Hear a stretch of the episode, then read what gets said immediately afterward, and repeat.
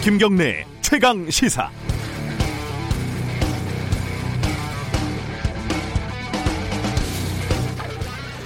이제는 고인이 된 그 경제학자이자 저널리스트죠. 정운영 선생의 수업은 당시에 여러 가지로 학생들한테 화제였습니다. 에어컨이 없었던 시절 한여름에 수업을 할 때 러닝만 입어도 된다면서 먼저 셔츠를 벗고, 뭐 남자들만 있었으니까 가능했던 일이지만요. 그리고 흡연자 비율이 높으면 수업 시간에 담배를 같이 핀다든가, 요즘 같으면 좀 말도 안 되는 일이겠지만요. 여러 가지로 학생들한테 화제였는데요. 이 정윤영 선생의 노동 가치론 수업이 있었는데 여기에는 또 수업 첫 시간에 하는 유명한 질문이 하나 있었습니다. 자, 대학 교수가 있고 셔틀버스 운전기사가 있는데 월급이 한 2~3배 차이가 난다. 근데 그게 맞는 거냐? 이렇게 물어보더라고요. 대학 교수의 노동은 1시간에 한 10,000원 정도인데 셔틀버스 기사의 노동은 왜 1시간에 3,000원이냐? 그건 또 누가 결정하느냐? 당시 정 선생의 질문은 사실 요즘 눈으로 보면 좀 시대에 뒤처진 것일 수 있겠습니다. 요즘식으로 바꿔서 질문을 하면 이렇게 되겠습니다. 대학 교수는 정규직인데 왜 셔틀버스 기사는 비정규직이냐? 대학 교수는 정규직인데 시간 강사는 왜 비정규직이냐? 대학의 청소 노동자들은 왜 비정규직이어야 하냐? 공항공사 검색 요원은 왜 비정규직이 되면 욕을 먹어야 하냐? 청년들 중 4명 중 10명 중 4명이 비정규직으로 사회생활을 시작하는데 이건 또 정상적인 것이냐? 대학 나오고 공기업 정규직으로 입사하는 건 로또가 아닌 능력이고 10년 20년 열심히 일한 기업에서 정규직으로 전환되는 건 또 로또로 취급받는 건 또 맞는 거냐? 정운영 선생의 질문에 대한 답을 수업 시간에서는 저는 배우지 못했습니다. 아마 수업을 잘 듣지 않아서 놀러 다니면서 답을 놓쳤던 것 같기도 합니다. 지금 우리 사회는 제대로 수업을 듣지 않고 공부를 게을리한 대가로 그 질문에 대한 답을 뒤늦게 찾기 위해서 어렵고 힘든 갈등을 겪고 있는 것 같다. 이런 생각이 들었습니다. 6월 29일 월요일 김경래의 최강시사 시작합니다.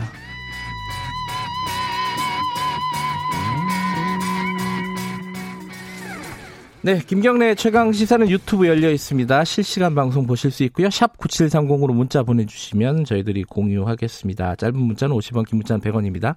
스마트폰 콩 이용하셔도 좋고요. 오늘 1부에서는요.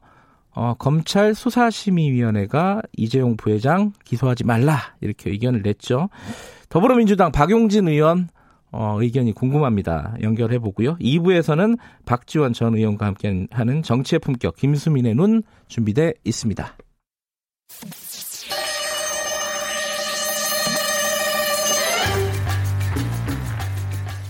네, 오늘부터 여러분에게 매일 퀴즈를 내드리고 정답을 맞추신 분들에게 여름이니까 시원한 아메리카노 쏘는 시간 마련해 보겠습니다. 자, 문제 나갑니다. 문제는 제가 읽기엔 좀 민망한데 그래도 읽겠습니다. 한국탐사저널리즘센터로 시민의 자발적인 후원으로 운영되는 비영리 독립언론기관입니다. 최근 한만호의 비망록 4편을 공개하면서 5편, 5편인데 이 작가가 잘못한 것 같습니다. 5편을 공개하면서 탐사보도의 정수를 보여줬습니다. 최강시사의 MC 김경래 기자가 누구죠 이게? 김경래 기자가 발로 뛰는 곳이기도 한 이 매체는 어디일까요? 1번 뉴스타파, 2번 최강뉴스, 3번 뉴스시사. 어렵겠네요. 1번 뉴스타파, 2번 최강뉴스, 3번 뉴스시사. 정답을 아시는 분은 이거 문자로 보내주셔야 됩니다. 짧은 문자는 50원, 긴 문자는 100원, 샵 9730으로 보내주시면 되고요. 스마트폰 콩도 괜찮다고 하네요. 스마트폰 콩 이용하셔도 좋습니다. 정답 맞추신 분에게 시원한 아메리카노 커피 쿠폰 보내드리겠습니다.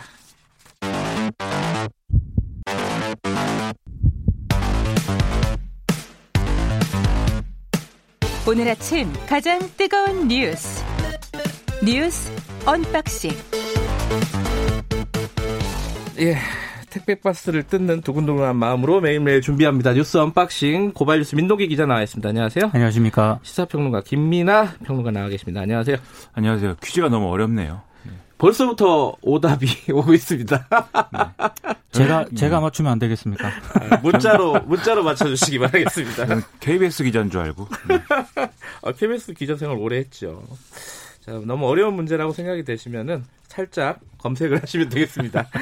자, 오늘 첫 소식은 국회 얘기부터 좀 해볼까요? 지금 그 원구성이 거의 근접이 됐다. 또 아니다. 약간 보도가 엇갈리던데 지금 보도들은 어떻게 나오고 있습니까? 일단 거의 근접이 됐다 쪽이 일단은 많은 것 같습니다. 그쪽이 더 많아요? 네. 어제 네. 이제 박병석 국회의장 주재로 3시간 30분 동안 여야 원내대표가 이제 협상을 벌였는데요. 네. 일단 2022년 대선에서 승리한 집권당에 후반기 법사위원장을 맡기는 대신에 네. 법사위의 그 상임위 제출 법안 자구 수정 그 기능 있지 않습니까? 네. 이걸 조정하는 방안에 의견을 모았다. 언론 보도는 이렇게 나오고 있고요. 네. 특히 체계 자구 심사권을 의장실 산하 별도 기구로 옮기는 방안, 그리고 여야 동수 구성과 같은 구체적인 방안까지 거론이 됐다고 합니다. 아하. 그리고 회동에서는 야당이 요구한 국정조사 일부를 또 야당이 수용하기로 했다. 뭐 네. 이런 보도도 있는데요. 여야가 만약에 오늘 최종 회동에서 이 방안에 합의를 하면 오후 2시 본회의를 열어서 남은 12개 상임위원장을 선출을 하고요. 정세균 국무총리는 3차 추가 경정 예산안 시정연설을 하게 됩니다. 실제로 이렇게 될지는 오늘 오전에 좀 회동을 좀 지켜봐야 할 것 같습니다. 김민아 평론가가 이 메모를 저희들이 공유하잖아요. 일단 진짜 최종이라고 물음표를 주셨는데 예전에 요즘 또 그렇죠. 보고서 같은 거 저장할 때 최종 그리고 그 다음에 진짜 최종, 그렇죠. 최최종, 네. 최종, 뭐 이게 최종, 막 이렇게 막 가잖아요. 리얼 최종, 뭐 이렇게 나옵니다. 네. 이런 느낌입니다. 그러니까 네. 뉴스를 택배를 뜯는 마음으로 두근두근 해야 되는데 네. 제가 이제 좀 좋아하는 말 중에 그런 말도 있습니다. 설레지 않으면 버려라 물건을. 네. 근데 이 뉴스는 막 설레지가 않아요 이게. 그래서 네. 좀 더 설레는 기분을 느끼고 싶은데 설레는 기분이려면은 뭔가 협상에 타결이 돼야 됩니다. 이거 뭐 지금 한 달째 똑같은 얘기 하고 있는 것 같은데. 그러네요. 자, 네. 그럼 법사위원장은 누가 하는지 요거는 결정이 된 거예요?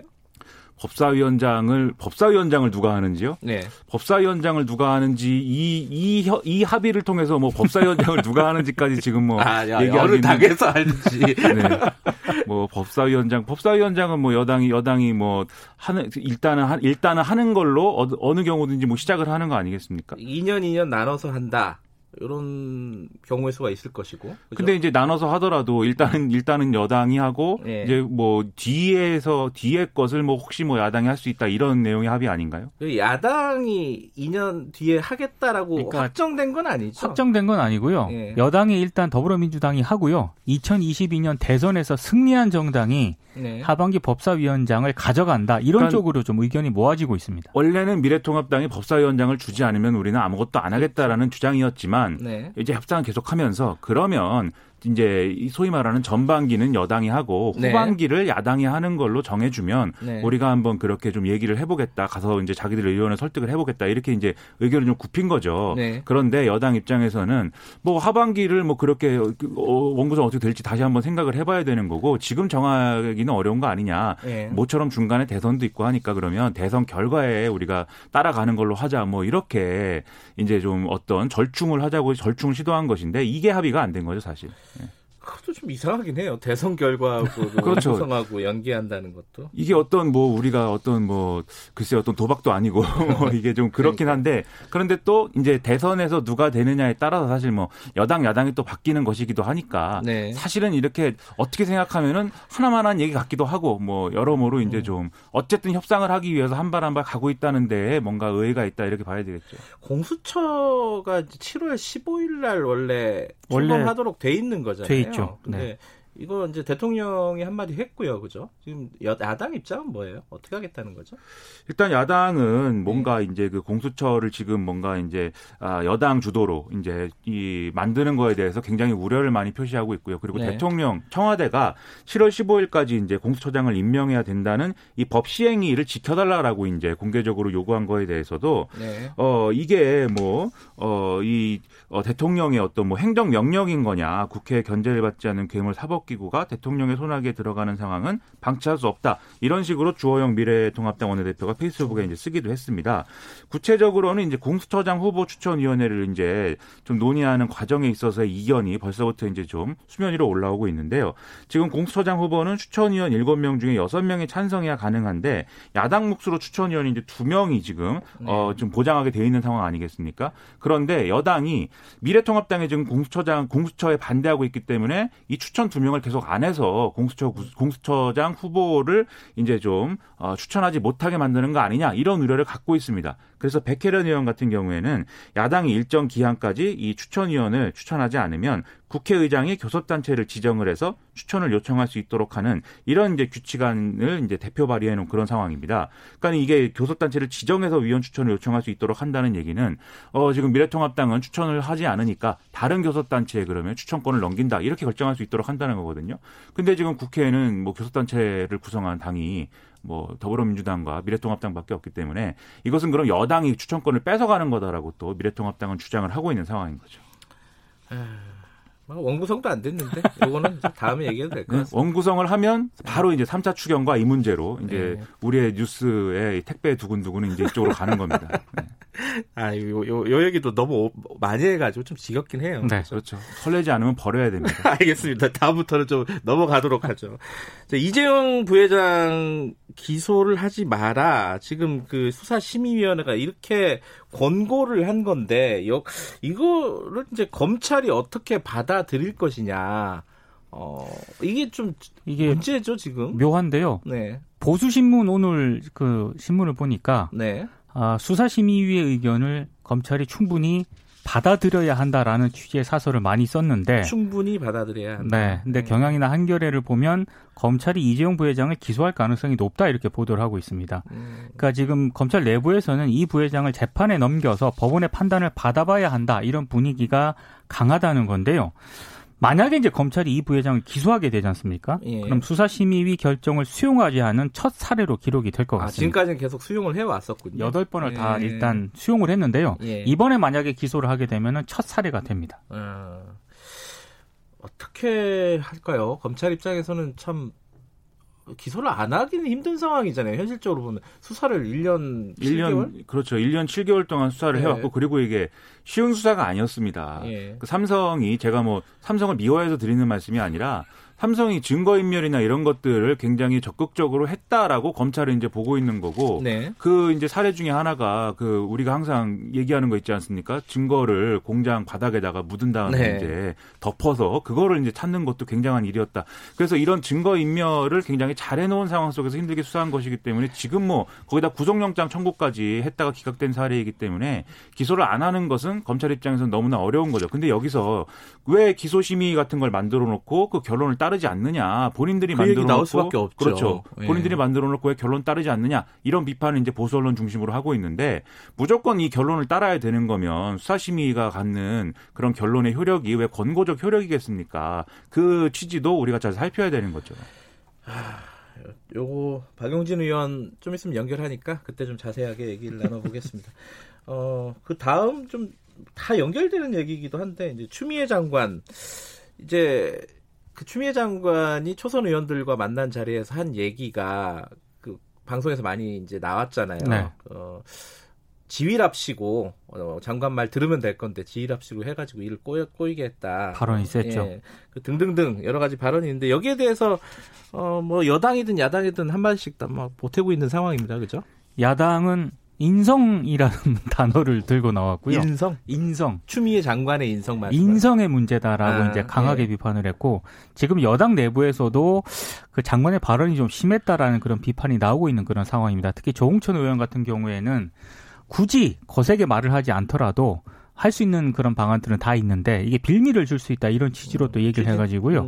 지금 여당 내부에서도 조금 추 장관의 발언에 대해서는 좀 비판적인 목소리가 나오고 있습니다. 정의당도 추 장관을 비판하는 목소리를 냈죠? 그죠? 그렇죠. 정의당의 경우에는 이런 이제 추미애 장관의 이런 언행이라는 게 일종의 꼰대를 연상케 한다. 뭐 이러면서 굉장히 강하게 또 이 언행에 대해서 비판을 했는데 추미애 장관은 또 페이스북을 통해서 이게 언행의 문제가 아니다. 이게 이제 검언유착이 문제 문제인 것이고 그 검언유착을 해결하기 위해서 문제를 바로잡기 위해서 뭔가를 하고 있는 것인데 뭐 그런 것들에 대해서 언행의 문제라고 얘기를 하고 그다음에 이제 장관이 무언가 이제 검찰총장에 지시한 것을 가지고 지휘권을 발동한 거냐 안 한 거냐 그것을 공문으로 한 거냐 안 한 거냐 뭐 이렇게 따지는 것은 지금 본질이 아니다라고 또 반론을 하고 뭐 이런 어지러운 상황입니다.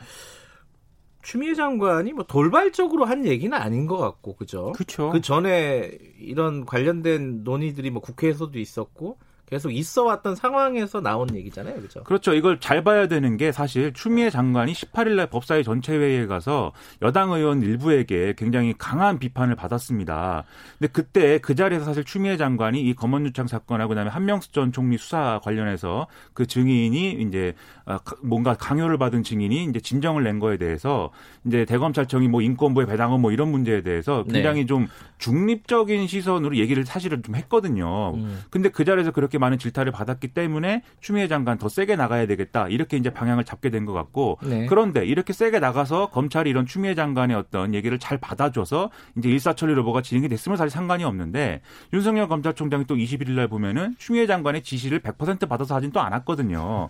인권부와 감찰부가 같이 뭘 해결해봐라 이렇게 했기 때문에 사실 추미애 장관 입장에서는 잘라먹었다고 한 거잖아요. 그게. 그렇죠. 지시가 예. 이제 반영된 것도 아니다. 그러니까 추미애 장관 입장에서는 진퇴양난인 겁니다. 여당에서 비판받고 검찰은 또 말을 안 듣고 그러다 보니까 이렇게 되는 과정이 있는 건데 그럼 역으로 생각해보면 참 추미애 법무부 장관도 그렇게 센 것 같지는 않다 지금 상황이 이런 느낌도 이제 든다는 거죠. 오히려 조금 다르게 해석하시는군요. 저는 항상 다른 해석을 또 추구하고 있습니다. 그래야 좀 유니크한. 근데 재미있는 게 추 장관은 지시를 잘라먹었다고 얘기를 했는데 네. 그때 상당수 의원들이 또 윤석열 검찰총장이 추 장관의 그 지시를 수용했다. 특히 이제 보수 언론들이 이렇게 추정을 선택했다. 이렇게 보도를 그렇죠. 하기도 했죠. 네.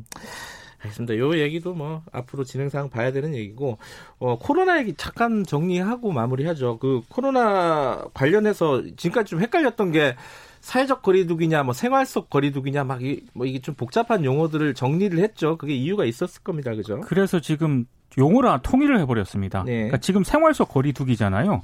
이게 사회적 거리두기 1단계 이렇게 지금 1단계라는 거고요. 생활 속 거리두기란 말은 이제 공식적으로 사용하지 않겠다라는 거죠. 그렇습니다. 그렇죠? 아무래도 좀 느슨한 어떤 그런 이미지를 주기 때문에 그래서 사회적 거리두기 1단계에 해당하는 것 같고요. 이거는 지금 단계인 네. 거고 2단계 같은 경우에는 통상적인 의료체계가 감당 가능한 수준을 넘어가지고요. 지속적으로 확산이 되는 그런 단계를 말합니다. 네. 이 2단계에서는 실내 50명 이상, 실외 100명 이상 모이는 것을 금지하게 되고요. 3단계는 지역사회에서 다수의 집단 감염이 발생을 하고 급속도로 확산이 돼서 대규모 유행으로 번지는 그런 상황인데 이 상황이 오면은 안 되는 그런 상황인 거죠. 지금 우리나라에서도 그 확산자 증가세가 멈추지 않고 있는 상황이고 그렇습니다. 전 세계적으로 보면은 주말 사이에 1,000만 명을 넘었더라고요. 이런 거는 저는 처음 보는 것 같아요. 이런 류의 전염병. 그래서 전문가들 얘기를 가만히 들어보면 코로나 종식은 당분간 어렵고 네. 함께 가는 수밖에 없다라는 그런 그렇죠. 얘기를 많이 하고 있습니다. 이게 우리도 이제 사회적 거리두기로 다시 돌아간다라고 사실 뭐 이런 식으로 그렇죠. 얘기하기는 어려우니까 사회적 거리두기 1단계다 이렇게 이제 말을 바꾼 것이고 우리도 경제를 돌려야 되기 때문에 계속해서 이제 어떤 강력한 봉쇄 이렇게는 못하는 상황인 거고 다른 국가들도 봉쇄를 선택했던 국가들도 이제는 경제 때문에 좀 열었 더니 다시 확진자가 발생해서 미국 같은 경우는 심각하더라고요. 그렇죠. 그 확진자들이 우리나라로 또 들어와서 또 이 상황을 악화시킬 수 있는 그런 악순환이기 때문에 뭐 어쩔 수 없는 것 같습니다. 네, 오늘 뉴스 브리핑은 뉴스 언박싱은 여기까지 듣도록 하겠습니다. 오늘 두 분 감사합니다. 고맙습니다. 고발 뉴스 민동기 기자 그리고 유니크한 평론을 추구하는 김민아 시사평론가였습니다. 김경래 최강시사 듣고 계신 지금 시각은 7시 39분이네요. 최강 시사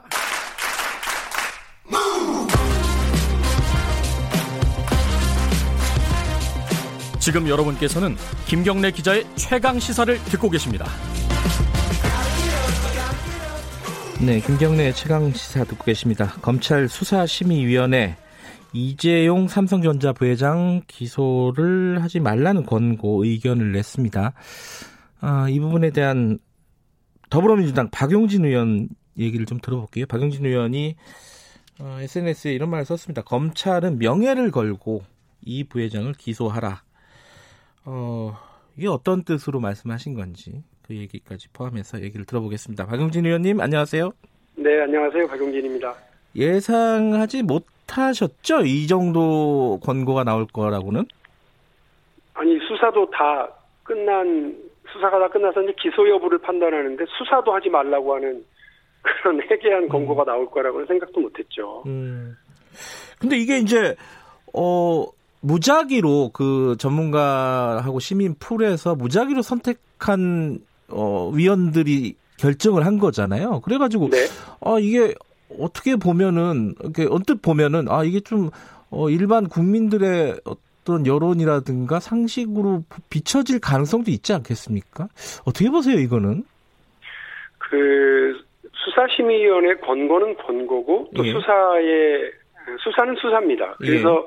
수사 결과와 내용을 가지고 검찰이 판단을 해서 기소 여부를 판단하는 거거든요. 네. 근데 그 과정에, 검찰이 기소권이나 혹은 수사권을 남용하는 건 아니냐. 네. 혹은 이게 검찰이 수사할 사안이 되기는 하느냐. 네. 혹은 인권 침해 여부는 없느냐. 네. 이런 것들을 판단하는 검찰 권력의 견제용 장치로 스스로 마련한 거거든요. 네. 그래서 지난 앞서 8건의 그 수사심의위원회에 대한 분석을 네. 보면 대부분 사실은 그 검찰 스스로가 한 거예요. 이걸 해도 되는 건지 마는 건지.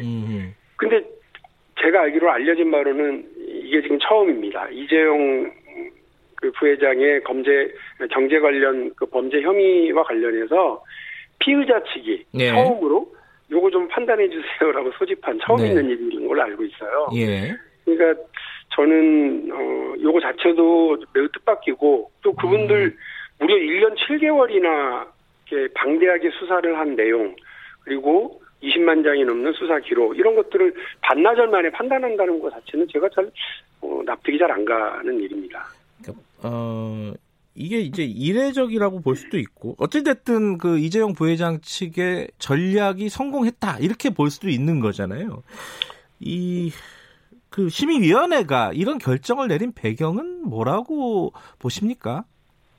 글쎄요, 이게 지금 깜깜이 회의거든요. 그래서 뭐 누가 무슨 말을 했는지 그리고 뭐 그 결론을 내는 것도 비밀 투표를 했다고 하고 그런데 이제 오늘에서야 이렇게 나오는 보도를 보면 네. 수사심의위원회에 아예 분식회의가 아니다, 범죄가 안 된다라고 누차 주장했었던 모 대학의 교수가 전문가로 참여를 하고 있다는 것 아닙니까? 그러니까 한겨레신문 보도 말씀하시는 거죠? 그렇습니다. 예, 예. 그러면 이렇게 예단을 가지고 심지어는 검찰의 수사 자체가 성립되지 않는다고 맹비난을 했던 사람이 네. 이렇게 참여를 하고 있는 수사심의위원회가 어떤 그 법리적인 분석을 제대로 하고 어떻게 뭐 국민 여론에 부합하는 결정을 내릴 수 있었을까 하는 생각이 들고요. 네. 수사심의위원회가 저는 그야말로 권고로 그쳐야 된다고 생각을 하고요. 네. 대한민국 헌법, 대한민국 법체계에서는 어쨌든 검찰이 기소권을 가지고서 판단을 하는 거니까 제가 네. 검찰은 자신의 명예를 걸고 네. 기소를 하라 이렇게 말씀을 드리는 겁니다. 이 지금 보도를 나오는 걸 보면은 수사심의위원회가 이런 결정을 하는 데는 물론 범죄 혐의나 이런 부분들 양쪽의 설명을 듣고 내린 결정이지만은. 삼성이 우리 경제에 미치는 영향, 이재용 부회장에 대한 기소가 경제에 미칠 영향, 악영향이겠죠. 이런 것들을 종합적으로 고려했다 이런 얘기가 나와요. 그러면 이 부분은 이제 많이 듣던 얘기긴 한데 이걸 어떻게 네. 생각해야 될까요? 2011년에 대한민국 법원은요. 네.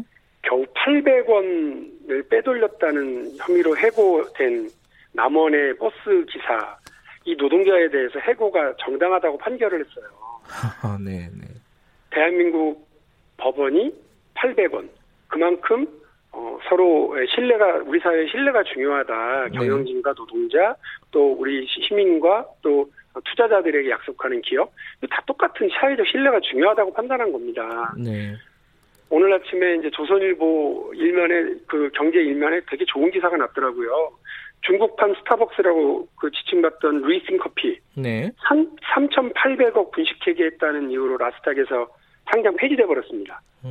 그리고 뭐 독일계 와이어카드 CEO는요 금융범죄 몇 가지 저질렀다고 해서 경찰에 체포되고 회사는 파산돼 버렸어요. 그렇다고 미국 경제나 중국 경제 혹은 독일 경제가 흔들립니까? 그런 게 아니잖아요. 네. 기업이 투자자를 속이고 기업이 시민들을 속이고 기업이 경제 규칙을 다 어기는 방식으로 가면 그게 오히려 우리 경제의 피해이지요. 근데 그 기업이 자기 이익을 위해서 그런 것도 아니고 그 기업의 총수의 개인적 이익을 위해서 온갖 범죄를 저지르는데 우리 기업이 소중한 삼성이라고 하는 기업이 동원되는 이런 구조. 네. 좀 납득하기 어렵고요. 네. 지금 피해자는 삼성이라고 하는 기업이 아니라 삼성이라고 하는 기업은 피해자이고요. 가해자가 이재용 부회장이잖아요. 그런데 이거를 섞어서 보면 어떡합니까? 수사심의위원회는 왜 그런 거를 자기들이 걱정을 하죠? 오히려 삼성이라고 하는 기업이 더 잘 되고 우리 경제가 더 잘 되기 위해서는 이런 경제에 있어서의 그 신뢰를 어기는 행위, 투자자를 속이는 행위, 그리고 우리 국민연금에 수천억 원의 피해를 주는 행위, 이런 것들을 다시는 못하도록 하는 것이 법이 해야 될 일이라고 저는 생각을 합니다. 아, 이게 참 보는 사람 입장에서는, 국민들 입장에서는 이게 좀 헷갈릴 수밖에 없는 게, 이 사건이 지금 검찰이 먼저 수사한 게 아니라 이제 금감원에서 먼저 조사를 했던 부분이지 않습니까?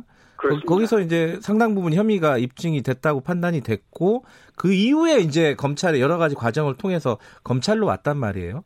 근데 검찰도 1년 넘게 수사를 했고, 근데 이 과정에서 수사심의위원회가 기소를 하지 말라 이렇게 결정을 해버리면은 이거 어떻게 받아들여야 될지, 이거 시스템 자체가 좀 이게 좀 난감한 상황이 아니냐, 이런 결과가 오면은. 지금까지는 이제 이런 결과가 없었기 때문에 몰랐던 상황인데 이건 좀 어떻게 해소를 해야 되는 거 아니냐라는 생각도 들고요. 어떻게 보십니까, 이거는 시스템 측면에서 보면은? 제가 분명하고 단호하게 말씀드리는데, 네. 1년 7개월이나 방대하게 수사를 했는데 이 수사를 사실상 지휘한 사람이 누구냐면 윤석열 검찰총장입니다. 네. 근데 이재용 부회장의 경제범죄의 혐의에 대해서 1년 7개월이나 수사를 해놓고 기소조차 못할 수준의 수사를 한 거라면, 네. 윤석열 검찰총장 그것 때문에 관둬야 된다고 봅니다. 저는 사퇴해야 마땅하다고 봐요. 아니, 1년 7개월이나 검찰이 압도적인 수사력을 통해 가지고 그 엄청난 압수수색을 하고 또 많은 사람을 불러서 조사하고 수사하고 이렇게 해놓고, 네. 그래놓고서는 기소도 못해요? 그럴 정도로 빈약한 수사를 한 거예요? 그러면 윤석열 검찰총장은 이 문제에 대해서 책임지고 물러나야 됩니다. 뭐 지금 논란이 되고 있는 다른 사건이 아니고요. 네. 저는 윤석열 검찰총장한테 분명히 얘기합니다. 이거는 기소 못할 거면 사퇴하는 게 맞다고 저는 생각합니다. 그런데 이게 수사심의위원회를 열도록 결정하는 것도 검찰의 결정이었잖아요. 그러니까 피의자가, 그러니까 이재용 부회장 측이 요구를 했는데 그 결정을 받을지 안 받을지, 아니, 그 요구를 받을지 안 받을지는 검찰이 결정하는 거고요. 근데 네. 그 검찰의 결정이 저는 지금 그때 당시에도 그랬고 지금도 잘 이해가 안 되는 게, 아니, 기소를 만약에 할 거라면은 기소가 헷갈릴 때 이 결정을 받아야 되는 거 아닌 건가요? 이게 참 어려워요. 이게 참 결과적으로도 봐도. 아니, 맞는 말씀입니다. 그러나 어쨌든 수사심의위원회라고 하는 그 기재가 사회적, 네. 약자 혹은 인권보호, 검찰 권력의 견제, 이런 것들을 위해서 마련된 장치인데, 대한민국에서 가장 돈 있고 힘 있고 빽 있는 이재용 부회장이 이 제도를 이용할 거라고 하는 건, 활용할 거라고 하는 건 뭐 검찰도 상상조차 못했겠죠.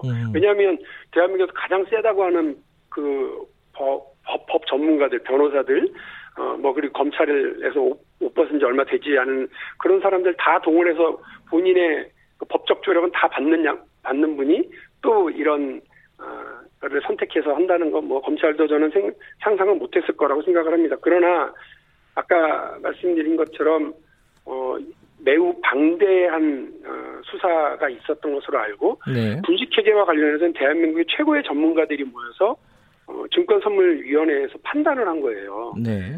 이건 검찰은 그 증권선물위원회가 고발을 했기 때문에 수사를 한 거고요. 네.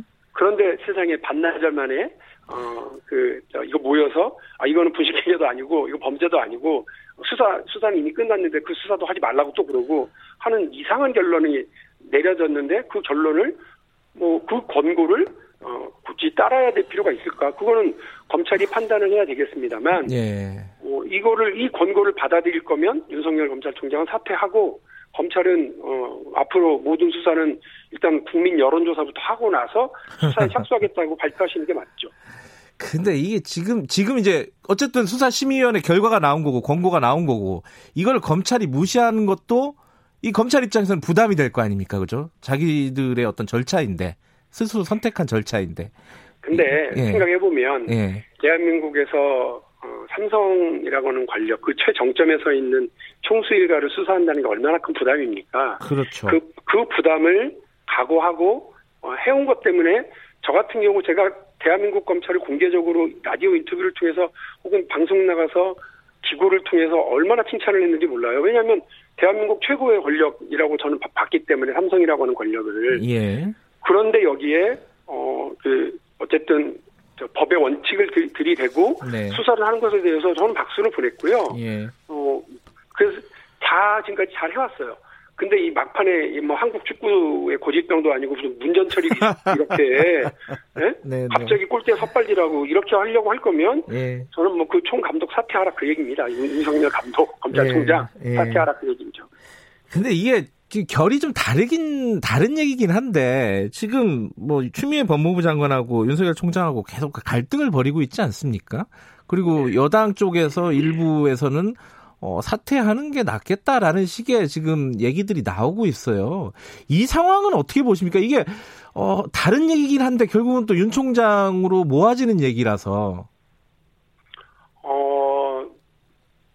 저는 그 문제와 관련해서 네. 사실 총장의 그 2년이라고 하는 임기 보장, 네. 이 문제를 여당의 그 이해관계에 따라서 이렇게 저렇게 언급하는 건 적절치 않다고 생각을 했습니다. 네. 그러나 제가 지금 윤 총장의 사퇴 이렇게까지 네. 표현을 하는 건 이거는 우리 여당의 이해관계에 따른 것이 아니라 한국 경제의 네.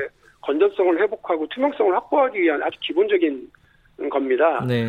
그러면 이제 그 수사심의위원회 권고에 따르면 분식회계도 아닌 걸 대한민국 최고의 그 전문가들이 모여있는 증권선물위원회라고 하는 국가기관에서 이걸 분식회계를 했으니 그 증권선물위원회도 문 닫고 금융위원회도 문 닫아야죠. 금융감독원도 문 닫아야 되고 그리고 수사 아무것도 아닌 일을 1년 7개월 동안 수사를 해서 억울한 이재용 부회장을 그동안 계속 괴롭혀온 검찰도 당연히 이에 책임지고 검찰총장도 사퇴하고 이복현 그 팀장도 물러나야죠. 알겠습니다. 저는 그렇게 가는 것이 적당한가 이 말씀을 드리는 거고요. 네.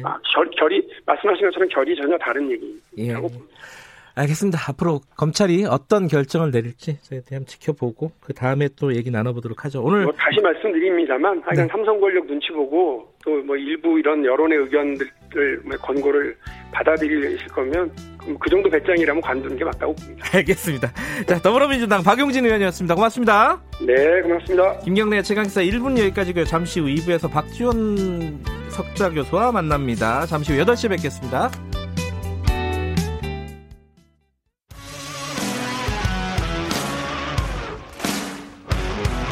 탐사보도 전문기자 김경래 최강시사.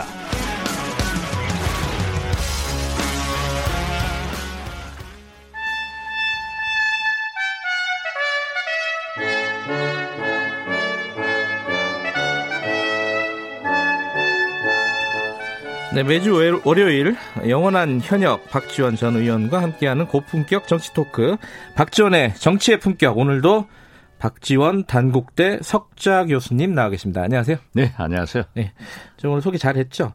예. 이게 저희들이 아까 브리핑 할 때도 얘기했는데 원구성 있잖아요. 예. 지겹다 이제. 좀 맨날 하는 얘기가 한 달째 똑같은 얘기인데. 글쎄 지난 금요일까지 때릴 거라고 예상을 했는데 틀렸습니다만 네. 오늘은 잘 되겠어요. 어제 절묘하게 그 박병석 의장이 조정안을 냈더라고요. 현 상임위원장은 선출된 대로 민주당이 하고 네. 차기 상임위원장은 대선 후에 원구성이 있으니까 대통령 당선된 여당이. 네. 그럼 민주당이죠. 여당이. 네. 그 왜 민주당이에요? 야당이 될 수도 있지. 아니, 저는 그렇게 본다 이거죠. 큰일 날 말씀하시네. 아니, 저는 아니요. 큰일 안 나요. 들어보세요. 저는 그렇게 보는데 예. 우리 이제 김경래 기자야 중립성을 지키기 위해서 큰일 난다고 하지만은 다 되는 거예요. 그런데 그게 예. 이제 통합당이 안 받으면은 아 대통령 선거에 자신이 없구나. 아 그렇게 예. 되는 건가요? 그러니까 이제 어쩔 수 없이. 또 그 구실로에서 그렇게 정상화돼야죠. 언제까지 우리 대한민국은 법사위원장, 인국공, 추미애 발언 이거 가지고 그렇게 시끄러워야 됩니까? 지금 코로나, 경제, 네. 그리고 대북 관계가 주가 돼야지 네. 이게 말이 안 되는 거예요. 받겠어요? 야당이 그 중재안? 그러면 다음에 주겠다는데. 그 대통령 안 되게 그 자신감이 없구나 하고. 아니 그거는 근데 그 대통령 선거랑 국회랑 왜 또 연기하는 게 말이 되냐. 아니 그러니까 네. 이제 2년 후 원구성은 6월 달이고요. 2022년 네. 5월 달이고 네. 대통령 선거는 3월 9일 아니에요. 예. 그렇기 때문에 다. 지금 대통령 다 된다고 하는데 대통령 되는 당에서 법사위원장 갖자. 이걸 안 받으면 아 당신들 대통령 안 되는구나. 국민들로부터 그럴 거 아니에요. 네. 박병석 의장이 아무튼 그래서 다선 의원이 필요한 겁니다. 절묘하게 내놓으세요. 야, 안 받기는 쉽지 않을 거다 이런 말씀이시네요. 일단 그렇죠. 예. 평가를 하신다면은. 예. 그러면 이제 원구성이 만약에 된다. 근데 지금 하나 또 카드로 내놓은 게 이게 뭐 카드가 되는지 안 되는지는 뭐 의견들이 좀 있지만은 국정조사. 예. 은미양 의원 국정조사, 그러니까 예. 정의연이나 이런 예. 국정조사 그리고 대북 관계, 특히 뭐 북미 관계, 볼턴 그 회고록 때문에 나온 얘기인데 어쨌든 볼턴 국정조사라고 하면 좀 그러니까 어쨌든 대북 관계 관련된 국정조사 그거 했으면 좋겠어요. 했으면 좋겠어요? 얼마나 재밌겠어요. 볼턴도 와야 되고. 아니, 볼턴은 안 오겠죠. 트럼프 대통령도 증인으로 대한민국 국회에 서야 되고 세계적 뉴스가 되지. 그러니까 그 국정조사는 어떻게 진행이 될까요? 글쎄요. 두 개를 꺼냈는데 이렇게 네. 이런 난국을 헤쳐나갈 때는 야당이 주장하는 국정조사 한두 개는 받아줄 수도 있습니다. 그렇지만 이게 제대로 되겠느냐라고 네. 할 때는 문제가 있죠. 어떻게 됐든 지금 현재 원체 민주당이 3분의 2 의석을 가지고 있기 때문에 설사 국정조사를 한다고 하더라도 합의가 된다고 하더라도 돼야 되는 거예요. 과거에도 합의해놓고 돌파하기 위해서 합의해놓고 유야무야 시킨 것이 통합당이 제일 잘한 일이에요. 예, 설마는 아니고 그 방금 말씀하신 건 중재안 안 받고 18개 다 해라. 이제 기존 입장이 그거였잖아요. 그렇죠. 조영 원내대표 와서도 또 그 얘기했었고. 그렇게 가지는 않을 것 같아요. 보시기에는? 글쎄요. 이제 오늘 그렇게 합의된다고 그러니까 두고 봐야죠. 일단 두고 보자. 네. 또 한 가지는 법사위의 체계자구 심사권을 조정한다 하는데 네. 저는 이건 12년 법사위 일을 해본 그렇죠. 경험에 네. 의하면은 지금 현재 체계자구 조정을 하면은 좀 문제가 있을 거다. 네. 저는 그렇게 봅니다. 문제가 있다면 지금 새로 별도의 기구를 만들자는 거잖아요. 지금 안을 보면은 뭐 그런 건데요. 예. 이건 잘 안 될 거예요. 잘 안 될 거다. 예, 예. 그럼 원래 하던 대로 원체 그 체계자구 심사권은 민주당에서 바라더라고요. 예. 예. 그런데 제 경험에 의하면은 각 상임위에서 특히 경제관계 상임위에서는 그 로비에 의해서 상당히 그 집단지의 규제 어떤 특정한 네. 이익을 보장해주는 그런 법안이 올라올 경우가 많아요. 아하. 그러면은 법사위에서 이제 그걸 고쳐가지고 하는데 예. 물론 여기서 법사위에서 고치면은 상임위원장 해당 상임위원장의 그 협력을 받아서 하죠. 예. 그렇기 때문에 저는 당분간은 국회의 투명성을 위해서 이건 존재하는 것이 좋다 이렇게 봅니다. 그러니까 법사위에 체계자구 심사권이 있어야 된다. 계속 갈 것이다. 예, 예. 현실적으로도 그렇고. 현실적으로도. 그런데 예. 그 김태년 원내대표가 예. 사실 원내대표 선거할 때 네. 자기 공약이 그거였잖아요. 이걸 그렇죠. 없애겠다. 네, 굉장히 그렇죠? 강한데 네. 뭐 이건 당분간 쉽지 않을 거다라는 당분간 말씀이세요? 쉽지 않을 겁니다. 새로운 네. 기구를 만드는 것도 그렇고요. 예, 예. 아하. 알겠습니다. 그거는 뭐 나중에 또 다시 한번 짚어보도록 하고요. 자, 이제 두 가지가 완구성이 되면 두 가지가 있습니다. 하나는 이제 3차 추경이 있는 거고 또 하나가 곧 공수처가 법에서 정해놓은 시한이 다가옵니다. 뭐 추경이야 여야 야당도 이제 협력하겠다는 입장이니까 그죠? 원구성이 예, 되면은 예. 뭐 심사야 또 열심히 하겠지만은 어쨌든 그거는 큰 문제가 없을 거라고 보는데 공수처는 좀 다를 것 같아요. 대통령도 한마디 했잖아요. 7월 15일까지 해달라고 추천을. 법으로 7월 15일까지 구성하게 예. 돼 있으니까 반드시 추천을 해야죠. 네. 그렇지만 그 추천위원회가 7명으로 구성되는데. 각 당에서 네. 원내교섭단체인 당에서 2명씩 추천한단 말이에요. 네. 7명 중 6명이 찬성을 해야 추천을 하는데 네, 네, 네. 만약 한국당에서 반대를 한다고 하면은 추천 자체가 굉장히 난감해지는 거예요. 어려워지는 거예요. 그래서 네. 지금 민주당에서는 그 절차법에 대한 개정안을 만든다고 하지만은 지금 그건 사실상 7월 15일 날은 저는 물 건너간다. 이렇게 봅니다. 한국당이라고 자꾸 말씀하시는데. 아, 예, 통합당. 예, 예. 기분 나빠합니다, 이거. 예. 미래통합당이고. 근데 그러면은 7월 15일이 문제가 아니라 7월에도 쉽지 않다. 왜냐하면 추천위원 구성도 잘 안 될 가능성이 있잖아요. 그게 가장 문제예요, 지금 현재. 예, 그렇기 때문에. 어떻게 하려는지 그건 좀 모르겠습니다만은 법안 통과해가지고 만약에 뭐 지금 7인 추천위원 중 6인 찬성을 네.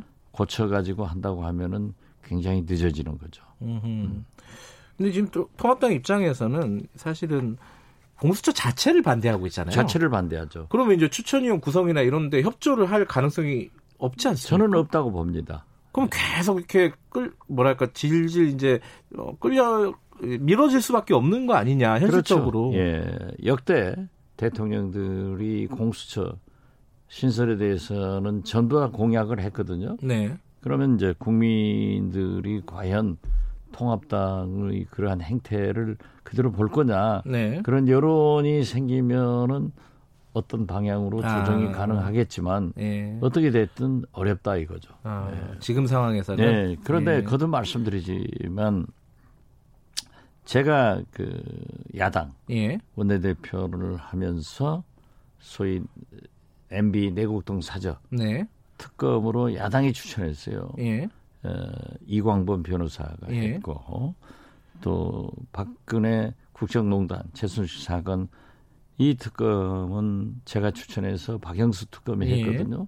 그럼 그분들이 수사를 잘못했냐? 다 법조인들은 특히 이 검사 출신들은 수사를 하더라고요. 네. 물론 잘못한 수사 이 특검도 있습니다. 예. 그렇기 때문에 이 통합당에서도 그렇게 편협하게 생각할 필요는 없다. 그리고 특히 문재인 대통령께서 공수처 신설에 대한 검찰 개혁 이런 그 계획이 사실 지난 국회에서 성공적으로 이제 법제화됐는데 이걸 하지 못하는 것은 있을 수 없거든요. 그래서 서로 이 법조인의 양식을 믿고 공수처장을 추천하면은 대통령께서도 좋은 분을 낙점할 것이다. 저는 그렇게 봅니다. 어쨌든 현실적으로 지금은 조금 출범이 어려울 수 있는데 그 여론에 따라서 좀 달라질 것이다. 그렇습니다. 예. 예. 뭐 관련된 얘기일 수도 있고 뭐 그런데 추미애 법무부 장관이 지난주에 가장 핫한 인물이었어요. 박지원 의원님보다 더 언론에 많이 나왔습니다. 아니 그래서 제가 모두에도 말씀드렸지만은 예. 우리나라의 법사위원장, 예. 인국공, 예. 추미애 법무부 장관만 있냐 이거죠. 이 세 문제가 가장 핫하게 지금 회자되고 있는데 네. 추미애 장관이 그렇게 얘기를 했지만은 저도 절차상 그렇게 썩 찬성은 하지 못합니다. 추미애 장관의 입장이요? 예, 발언에 대해서. 어떤 측면이 그래요? 예? 어떤 측면에서? 그러면 저도 이제 말려 들어요. 그렇기 때문에 지금 네. 어떻게 됐든 네. 그 소위 검언유착 그 수사에 대해서 네. 추미애 장관 잘못한 여부에 대해서 네. 법무부에서 감찰하겠다. 예. 이제 대검하고 서로 다른 게 감찰부 인권 뭐 이런 예. 있잖아요. 예. 그런데 최종적으로 법무부가 감찰하겠다. 네. 하는 것은 법무부 권한이에요. 예. 그리고 윤석열 검찰총장도 거기에 대해서 지금까지 이런 방구가 없어요. 그러면은 결국 법무부 감찰로 끝났으면 되는 거지. 네. 거기에서 할 일이지. 예. 자꾸 뭐 추미애 장관 발언을 가지고 잘했다 못했다 이건 굉장히 소모적이라고 생각합니다. 여기서 끝내자 저는 그렇게 말씀드립니다. 그래도 잘 못했다라는 쪽이신 것 같은데요. 발언 자체는 지금 말씀 들어보니까 법무부 감찰로 하겠다 하는 것이 확정되면은 추미애 장관이 얼마나 잘했어요. 그 막 검찰과 법무부 사이에 그 균열이 있었는데 네. 그걸 법무부 장관이 법무부에서 직접 감찰하겠다 하는 예. 것으로 정리했으면 잘한 거 아니에요. 예. 네. 말씀을 아끼시는구나 지금. 아 이렇게 말씀을 이어주시지 않으시네. 어찌됐든 예컨대 뭐 조홍천 의원 같은 경우에 이거 한 번도 못 본 낯선 풍경이다, 광경이다. 이게. 장관이 이렇게 연일 총장을 비난하는 게 맞냐 뭐 이런 취지의 얘기를 하기도 했는데 그 부분에 대해서는 일정 정도 공감이 있으실 것 같아요. 한 번만 더 여쭤볼게요. 법무부에서 감찰을 하기로 했으면 그걸로 네. 정리됐다. 네. 똑같은 답변 드릴게요. 안 말리시네. 네. 그러면은 지금 그 전부터 나왔던 얘기 사실 추미애 장관 발언 전부터 이 윤석열 총장이 사퇴를 하는 게 맞지 않겠느냐라는 취지의 얘기가 있었어요. 그 이해찬 대표의 함구령 나오기 전에 네. 그런 얘기들도 간헐적으로 나왔단 말이에요. 여당 의원들한테. 그거 어떻게 보십니까? 글쎄요. 저는 거듭 말씀드리지만 네. 민주당에서 현직 검찰총장을 흔들어서 쫓아내려고도 하지 말고 네. 미래통합당에서 멀쩡한 현직 검찰총장을 받아들여서 대통령 후보로 내세우겠다. 이런 말도 안 하는 것이 제일 좋다. 그리고 네네. 검찰총장에 무슨 하자가 있다고 하면은 인사권자인 대통령 그리고 본인이 네. 또 거취를 결정하겠다면 본인한테 있는 거지 네. 법대로 했으면 좋겠어요. 법대로 하자. 예, 이게 정치권에서 너무 흔들어대면 안 좋습니다. 그런데 지금 사실은 약간 이제 법적으로 좀 다른 거긴 한데요. 이 삼성 같은 경우에 수사심의위원회에서 기소를 하지 말라고 나왔잖아요. 예. 근데 지금 채널 A 사건도 이게 지금 그 심의위원회에서 이제 앞으로 열려요. 개나 고동이나 다 수사심의위원회로 개나 고동이나 생겼어요. 네. 그러니까 지금 이게 삼성 거를 어떻게 할 건지가 결정이 되면은 나중에 굉장히 검찰이 곤혹스럽죠. 예, 검찰 네. 검언유착 이 관련해서도 네. 심의위원회 결과가 나올 거 아닙니까, 그죠? 나오죠. 자문단 결과가 나오면은 그건 또 받을지 안 받을지. 야, 이거 되게 어려워진 상황이 아닌가, 검찰이. 지금 수사심의위원회에서 결정한 예. 8건을, 예. 과거 8건을 수사심의 결정대로 검찰이 받아들였더라고요. 예. 그래서 삼성은 안 받아들인다. 예. 또, 검언유착? 그건 자문단이긴 하지만, 예. 예. 이러한 문제에 대해서도 진짜 이제 앞으로 굉장히 문제가 되겠어요. 개나 고동이나 다 신청하는 거예요. 하겠죠. 그러면 시간 벌고 이러는데 이것도 법대로 하는 수밖에 없다. 법대로. 예. 그렇죠. 법대로는 지금 다 한 거잖아요. 근데 이제 검찰이 이제 결정을 해야 되는 거예요. 결정을 하면 권고를 어떻게 받아들일 것인가. 그 법대로는 권고를 예. 받아들일 수도 있고 예. 검찰이 기소를 할 수도 있기 때문에. 예. 잘 판단해야지만은 수사심의위원회를 검찰 자체에서 구성한 거 아니에요. 그렇죠. 그래가지고 했다고 하면은 여기를 받아들이는 것이 원칙이죠. 그래서 지난 8건에 대해서 받아들였잖아요. 그럼 이번 삼성 것도 받아들여야 된다고 보세요? 그건 이제 국민 정서상 그런 것 같아요. 지금 경제가 어려우니까 삼성을 이재용 부회장을 구속하지 말고 예. 살려야 된다 하는 정서가 있는 것 같아요. 예. 그게 이제 반영된 건데 검찰로서는 기소조차, 이제 구속영장 기각됐잖아요. 예. 그러니까 기소조차 하지 않느냐, 하느냐. 예. 이것도 이제 굉장히 곤혹스러운 일인데 저는 법대로 했으면 좋겠어요. 법대로는 양쪽 다 법대로잖아요. 근데 박용진 의원이 아까 그랬거든요. 저 방송 들었어요. 네, 인터뷰하는데 이거 기소 못하면은 윤석열 총장 차라리 옷 벗는 게 맞다. 저는 그 면에서는 동의하지 않습니다. 검찰이 굉장히 장기간 수사를 했다고 맞아요. 하지만은 예. 검찰은요. 제 수사도 그랬어요. 예. 제가 한 15년 검찰 수사를 받아봤는데 네. 아무리 장기간 했어도 아무리 큰 사건을 했어도 수사를 해보니까 안 나오더라 네. 하면은 진짜 무혐의 처리해 주는 것이 검찰의 용기지 네. 오랫동안 했기 때문에 무조건 엮어서 저처럼 무죄 나와버리면 뭐예요. 이런 것도 우리가 그것 때문에 윤석열 검찰총장이 책임져야 된다 하는 얘기는 할 수가 있죠. 네. 그렇지만 사퇴해라. 그런 사퇴하다 보면은 검찰의 용기가 그것도 개혁이에요. 사실은 근데 이제 이 검언 유착은 채널 A 기자와 이 윤석열 총장의 최측근 한동훈 검사장 간의 유착 관계잖아요. 그 의혹인데 이건 이 전문수사 자문단에서 만약에 어떤 결정을 내렸을 때 윤석열 총장이 어떻게 하느냐에 따라서 좀 곤혹스러운 상황인 거예요. 본인하고 이제 간접적으로는 그렇죠. 연관이 돼 있으니까. 네. 그렇기 때문에 법대로 하면은 만약에 수사심의위원회에서 아직 결론이 안 났잖아요. 예, 자문단, 전문수사 자문단. 예, 수사 자문단에서 이제 결론이 나서 만약에 뭐 수사하지 말고 기소하지 마라. 예. 이번 삼성 사건 같이 그렇게 나온다 하면은 그것도 권고 사항이지 결정 사항은 아니란 말이에요. 그건 검찰에서 하는 거예요. 오늘 검찰에 대한 얘기는 다 법대로 하라는 말씀만 하시고 지금 현재 말이죠. 이게 아주 곤혹스러워요. 알겠습니다. 이게 좀 난감한 상황이죠. 검찰 입장에서도 봐도 그렇고, 그렇죠. 국민들 입장에서도 좀 헷갈리는 상황입니다. 자, 요거는 뭐 다음 주에 결과가 좀 나오면은 그때는 뭐 조금 더 구체적인 얘기로. 다음 주도 저한테 묻지 마세요. 알겠습니다. 오늘 여러 가지 말씀 잘 들었습니다. 고맙습니다. 법대로 했습니다. 예. 정치의 품격 단국대 석좌교수 박지원 전 의원이었습니다.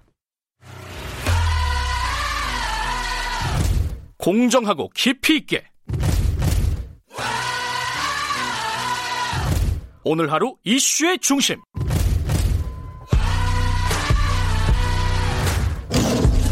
김경래의 최강 시사.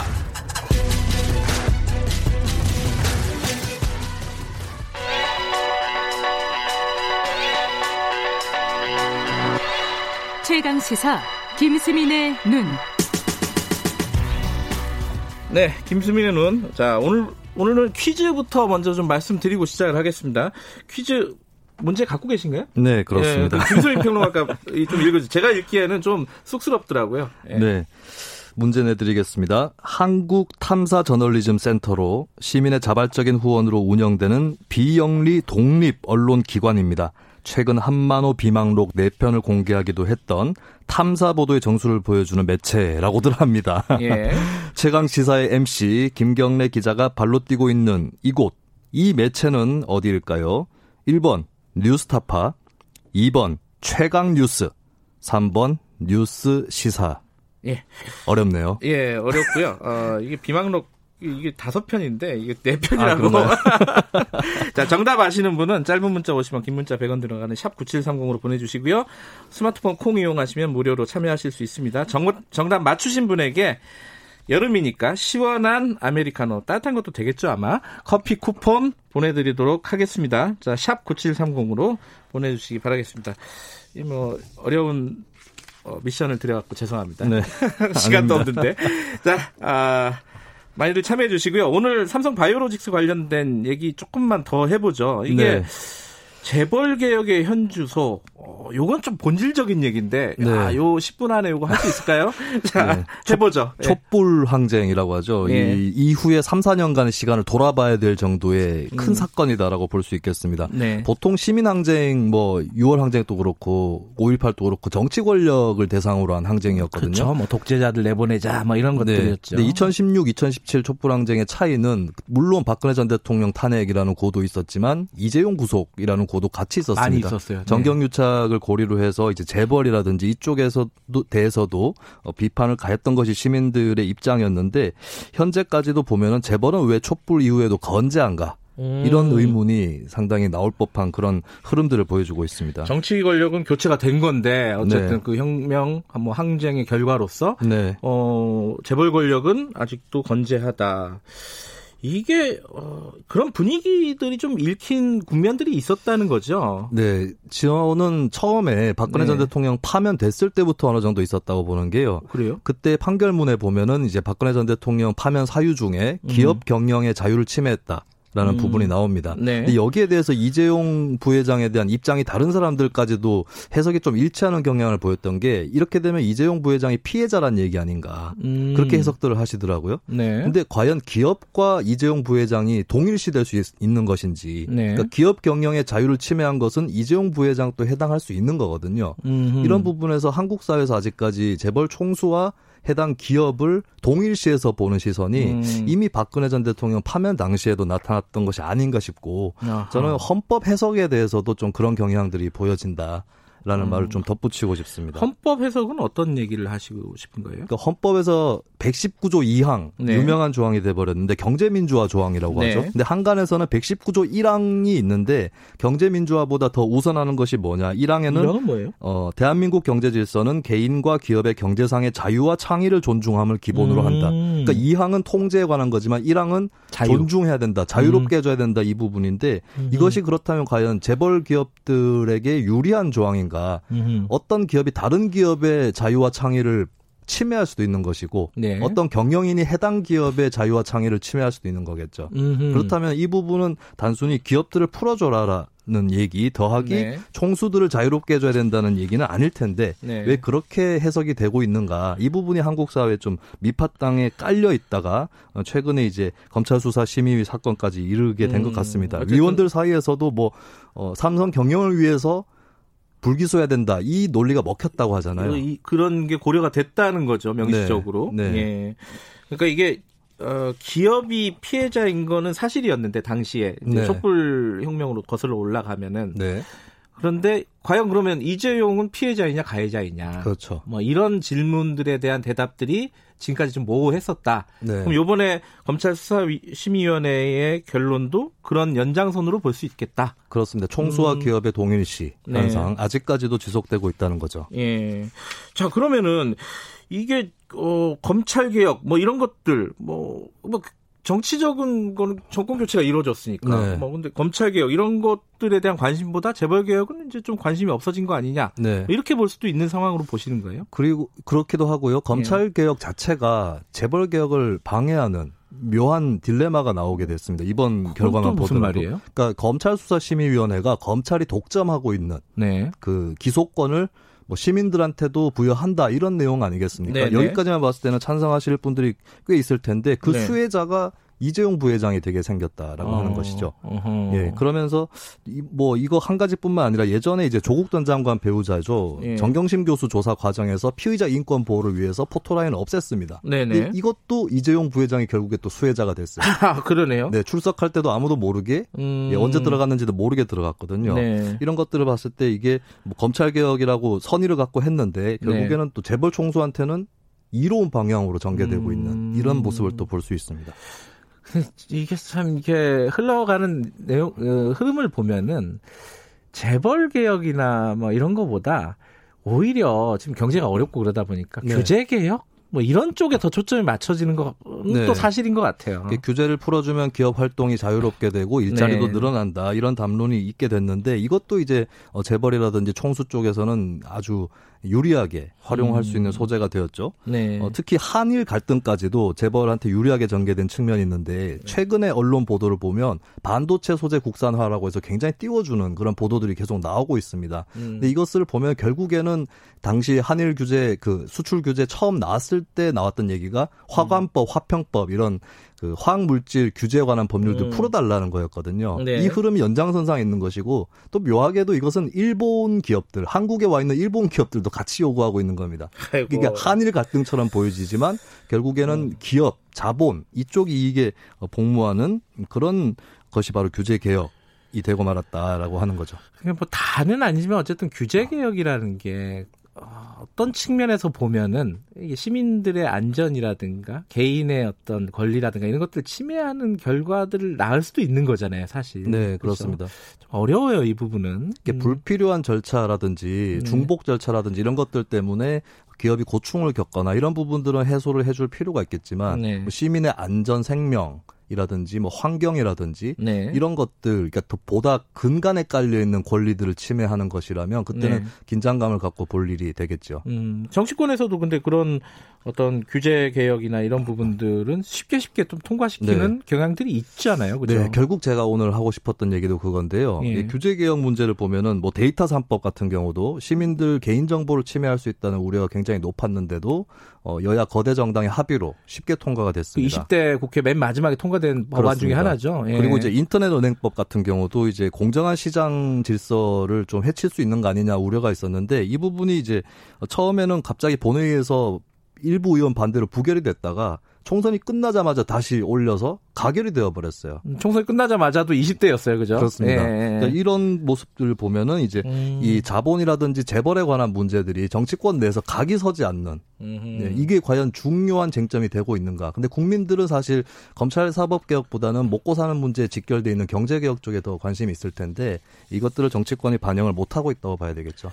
근데 이게 어제 오늘 일은 아닌데, 그죠? 이거 어떻게 좀 바꿀 수 있는 방법? 네. 뭐가 있을까요? 이게 예전에 제가 항쟁 얘기를 했지만 이게 네. 길거리에서 풀어낼 수 있는 문제는 아니었고 결국 제도 정치권 노력이 절실한 부분이거든요. 네. 그러니까 이제 다시 한번 좀 국민들이 정치권의 상황을 살펴볼 필요가 있습니다. 내가 중요하다고 생각했던 문제들이 제대로 대변되고 있는가? 예, 그런 먹고 사는 문제에 대해서 각을 세우고 있는가? 그러니까 또 다른 문제에 대해서 더 싸우고 있지는 않은가? 내가 지지하고 있는 정당은 내 바램과 일치하는 행동을 하고 있는가 이런 것들을 좀 따져보셔야 될 것 같아요. 누가 이기느냐도 중요하지만은 그거 뒤에 있는 이 사람들이 지금 뭐 하고 있는 건가 이것도 한번 좀 따져볼 때가 됐다. 네. 오늘 여기까지 듣죠. 고맙습니다. 예, 감사합니다. 김수민의 눈 김수민 평론가였습니다. 자, 많이 참여해 주시고요 퀴즈에. 자, 오늘 여기까지 듣겠습니다. 자, 잠시 후 3부에서 뵙겠습니다.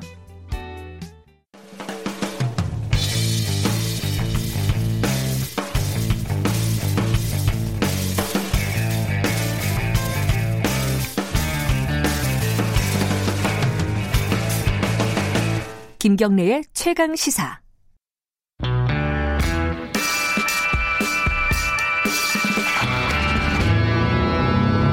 더 이상 웨이팅은 없다. 박대기의 고속경제.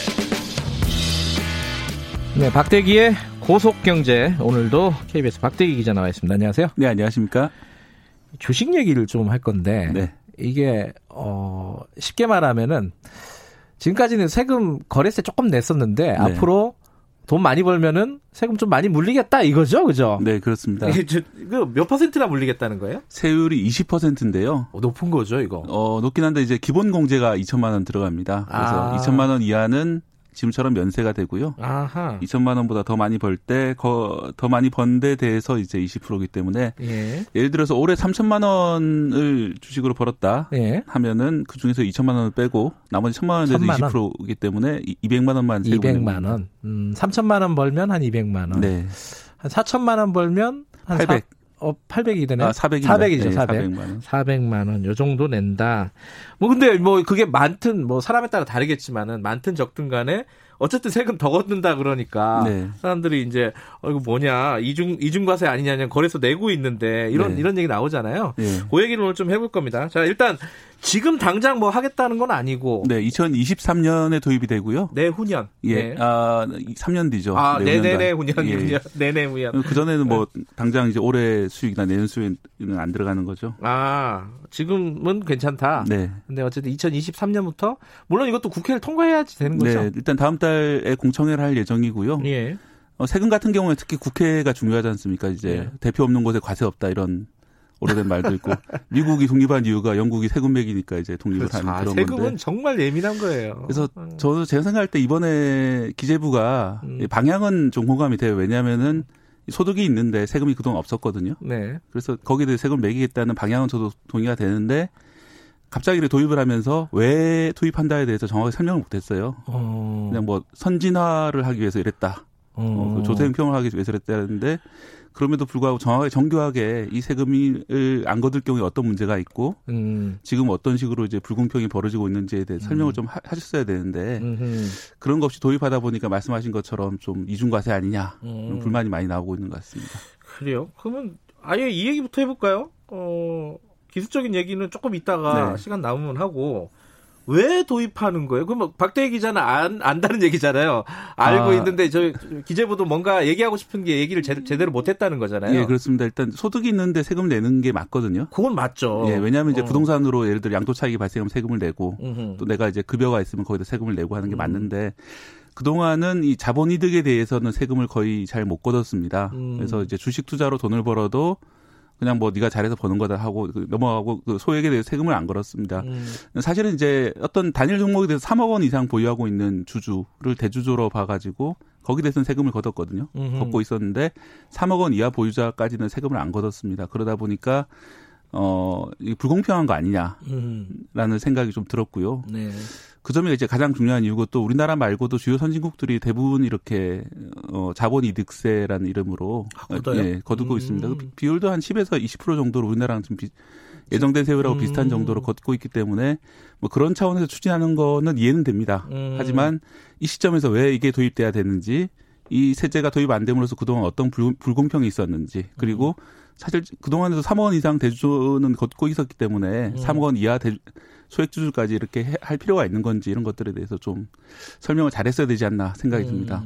그 이중과세라는 문제에 대해서는 문제제기에 대해서는 뭐라고 얘기를 해요? 일단 그 거래세하고 소득세를 둘 다 걷는 경우도 부동산도 있다라고 설명을 하거든요. 정부에서는. 있죠. 취득록세도 걷고 나중에 양도차익도 걷기 때문에 이것만 이렇게 하는 게 아니다. 애들만 이렇게 하는 게 아니다라는 게 정부 공식 입장이고요. 그렇긴 하네요. 그것도 따지고 보면은. 그다음에 또 원래는 0.3%였는데 지금 이제 깎아줘가지고 0.25%인데 이거를 2023년부터는 0.15%로 낮추겠다. 뭐 그런 얘기도 있고. 그러면 이제 이 거래세는 완전 없애버리면 되지 않냐 이런 지적도 있는데 없애버리게 되면은 두 가지 문제가 있다고 합니다. 첫 번째는 이게 초단기 거래 단타라고 하죠. 단타가 너무 많아질 수 있다. 샀다 팔았다 해도 세금을 따로 안 내니까. 거래세를 낮추면은 낮추거나 없애면은 그런 문제가 있고 두 번째 문제는 외국인들에 대해서 과세할 방법이 많이 없어진다. 우리나라 사람들하고 다르게 외국인들은 그들이 얼마나 수익을 얻었는지 정확히 계산하기 어렵기 때문에 거래세라도 부과를 해야 된다. 뭐 그런 점들 때문에 이제 이중으로 과세를 하는 것 같습니다. 근데 그렇게 생각할 수 있잖아요. 요새는 이제 뭐 시장이 다 이제 해외 시장도 웬만큼 열려 있기 때문에 한국 주식이 양도세를 줘? 내야 돼? 그러면 딴 데 가지 뭐. 일본 가고 뭐 미국 주식에 투자하고. 요새는 그냥 그 앱에서 편하게 우리나라 증권사를 통해서 해외 주식을 마음대로 거래를 하시고요. 그러면 근데 세금이 없는 거예요? 지금 근데 벌써 세금이 있습니다. 해외 주식에 대해서. 있어요? 20% 세금이 있고요. 그거는 이제 공제 250만 원 이상 이득에 대해 가지고 세금을 매기고 있는데 이미 매기고 있구나 그거는. 네, 이런 점은 좀 잘 보셔야 될 게 외국 주식을 사시는 분들은 세금에도 불구하고 외국 주식의 매력이 있기 때문에 사시거든요. 근데 우리나라 주식이 상대적으로 세금을 안 낸다는 장점 때문에 국내 주식을 사는 분들이 많이 있었는데 세금이 들어오게 되면은 분명히 해외 주식 쪽으로 빠져나가는 돈이 좀 있긴 있을 겁니다. 똑같은 조건에서 이제 경쟁하게 된 셈이 되기 때문에. 특히 이제 뭐 중국 시장이라든지 최근에 좀 많이 성장하고 있는 해외 주식 쪽으로 돈 좀 많이 넘어갈 수 있지 않나 생각이 들고요. 주식 투자하시는 분들 많이 공부도 많이 하시기 때문에 조금이라도 이익이 있는 쪽으로 많이 이동을 하시고 왔다 갔다 하시거든요. 그래서 당연히 그렇지 않을까 생각이 듭니다. 그러면 지금 코스피가 지금 2000 왔다 갔다 지금 하고 있잖아요. 조금 올라갔다가 정확히 2008년 글로벌 금융위기 때부터 2000선을 박스권을 12년 동안 12년 박스권이군요. 그러다가 올해 초에는 1400으로 떨어졌다가 다시 이제 지금 2100으로 회복했죠. 이제 올라왔는데요. 이 상황에서 그러면은 물론 이제 2023년이 예정이라고는 하지만 국회도 통과해야 되고 우리 주식이 조금 뭐랄까 자금 유출이 좀 우려된다. 네. 그 부분은 어떻게 봐야 될까요? 그 부분도 충분히 문제가 있을 수 있거든요. 네, 실제로 이제 일본에서도 이걸 도입을 했습니다. 처음에 거래세를 도입하다가 나중에 이제 양도세로 바꿨는데 일본에서는 약 10년 정도에 걸쳐 조금씩 바꿨어요. 바꿨는데도 불구하고 그 10년 동안 상당히 주식이 어려웠다고 들었거든요. 그래요. 네. 그런 문제도 있고 타이완 같은 경우에는 바꾸려고 하다가 결국 못 바꾼 그런 사례도 있고요. 그런데 아까 말씀드린 것처럼 뭐 미국이나 영국, 프랑스, 이탈리아, 뭐 독일 대부분 나라는 다 양도세를 걷고 있습니다. 그렇기 때문에 뭐 그쪽으로 가겠다 하는 거는 뭐 우리나라 증시도 작은 거 아니기 때문에 당연히 이해가 되지만 뭐 그렇다면은 좀 더 어떤 목적을 정확히 밝히고 사람들이 동의를 얻고 그리고 그 과정에서의 그런 주가 하락이나 이런 문제가 발생하지 않도록 좀 이행 조치를 좀 잘해야 되지 않을까 생각이 듭니다. 그 자세히 기사를 안 읽어보신 분들을 위해서 디테일한 거 한 두 가지만 여쭤보죠. 하나는 뭐 주식은 돈을 벌 수도 있고 뭐 돈을 잃을 수도 있는 손해를 볼 수도 있는 거잖아요. 어떤 애 손해 보고 그 다음에 돈 많이 벌었다. 그러면 돈 많이 번 애만 세금을 내는 겁니까? 그렇습니다. 그럼 손해본 거는 어떻게 보상이 안 돼요? 손해본 거는 보상은 안 해주는데 대신에 2월 공제가 있습니다. 아, 공제를 해주는 나중에? 예를 들어서 2023년에 마이너스 1,000만 원이었다. 그리고 2024년에는 플러스 3,000만 원이었다. 그러면 이제 플러스 3,000만 원에 바로 세금을 내는 게 아니라 전 3년간 손실을 본 거를 다 빼고 거기 나머지 금액에 대해서 세금을 내거든요. 3년이라는 그 공제가 있군요. 3년 동안 손실을 볼 경우에는 3년 동안 2월이 되기 때문에 뭐 그렇게까지 가혹한 세금은 아니지 않냐라는 생각은 듭니다. 또 하나가 아니 뭐 주식은 그렇다 치는데 펀드도 있고 채권도 있고 뭐 많이 있잖아요. 상품이. 그런 데서 번 돈도 똑같이 이렇게 세금을 매기나요? 네. 이제 사실은 이제 펀드 같은 경우에 그동안 좀 약간 세금이 공백 시대였는데 마찬가지로 세금을 20% 매기기로 했고요. 아, 그래요? 심지어 이제 한 해 더 빨리 시행이 됩니다. 2022년부터 시행이 되는데 전체 통산해가지고 플러스가 날 경우에 20%를 매기기 때문에 또 여기는 보면은 상장 주식에 대해서만 2천만 원 공제가 있고 펀드에 대해서는 2천만 원 공제가 있다는 얘기가 보도자료에 없거든요. 그 얘기는 다르게 얘기하면은 펀드에 대해서는 10원이라도 벌면은 20%를 떼겠다. 뭐 이렇게 보이는데 공정에서 아마 좀 조정이 들어갈 것 같긴 한데 약간 좀 형평성 문제가 나올 수 있을 것 같습니다. 펀드 너무 많이 가혹한 게 아니냐. 근데 지금 정부는 이 얘기를 꺼낸 지 되게 오래됐어요. 사실은 주식에다가 양도세 매기겠다. 근데 국회는 반대하는 입장들이 더 강했었거든요. 앞으로 어떻게 되겠습니까 이게? 아무래도 이제 여당이 다수당인 상황이고 만약에 이제 여당하고 정부가 뭐 교감을 한다면 당연히 쉽게 통과가 될 수 있겠죠. 하지만 많은 분들이 알고 계신 게 이제 국회가 왜 법을 처리 안 하냐 이렇게 하는데 그거는 물론 이제 꼭 필요한 법은 그걸 처리해야 되겠지만은 세금 내기는 문제는 상당히 좀 저항이 있을 수 있거든요. 표하고 연결이 되죠. 네. 그리고 우리나라의 지금 국민 가운데 주식 투자하시는 개인 투자자가 600만 명 정도 된다고 해요. 아, 그래요? 네. 근데 이제 정부 얘기는 600만 명 중에 30만 명 정도만 연간 2천만 원 이상 소득을 낸다. 과거 10년 통계를 보니 그렇다라고 하면서 5% 정도. 불과 30만 명한테 세금 매기는 거기 때문에 좀 반발이 적다라고 하지만 600만 명은 다들 돈을 벌려고 그렇게 하시는 건데 그 돈을 좀 벌었을 때 이렇게 떼간다고 하면은 썩 반응이 좋진 않겠죠. 주식하는 분들은 또 다 많이 벌 거라고 생각하고 있기 때문에. 하지만 95%는 2천만 원을 못 본다는 이런 슬픈 통계. 그게 더 핵심일 수도 있겠다. 어찌됐든 국회에서 지금 논의 과정을 거칠 거기 때문에 디테일한 부분들은 좀 이제 바뀔 여지가 있지만 어쨌든 정부의 입장은 2023년부터 양도세를 매기겠다라는 입장이다. 이건 뭐 주식 투자하는 분들은 조금 더 면밀하게 살펴보셔야 될 것 같습니다. 오늘 근데 문자가 많이 오네요. 팬들이 많네요. 울산이세요 혹시? 고향이? 아, 예전에 이제 울산에서 근무를 했었습니다. 아, 울산 팬이. 울산 화이팅. 박대기 기자님 응원한다는 얘기. 감사합니다. 뭐, 믿음이 가는 박대기 기자님, 속물님 가족이신가? 시민님이라는 분은 박대기 기자님이다 이러면서 여러 가지 이모티콘을 보내주셨습니다. 자, 오늘 고생하셨어요. 네, 고맙습니다. 박대기 기자였습니다. 자, 김경래 최강시사 듣고 계신 지금 시각은 8시 41분입니다.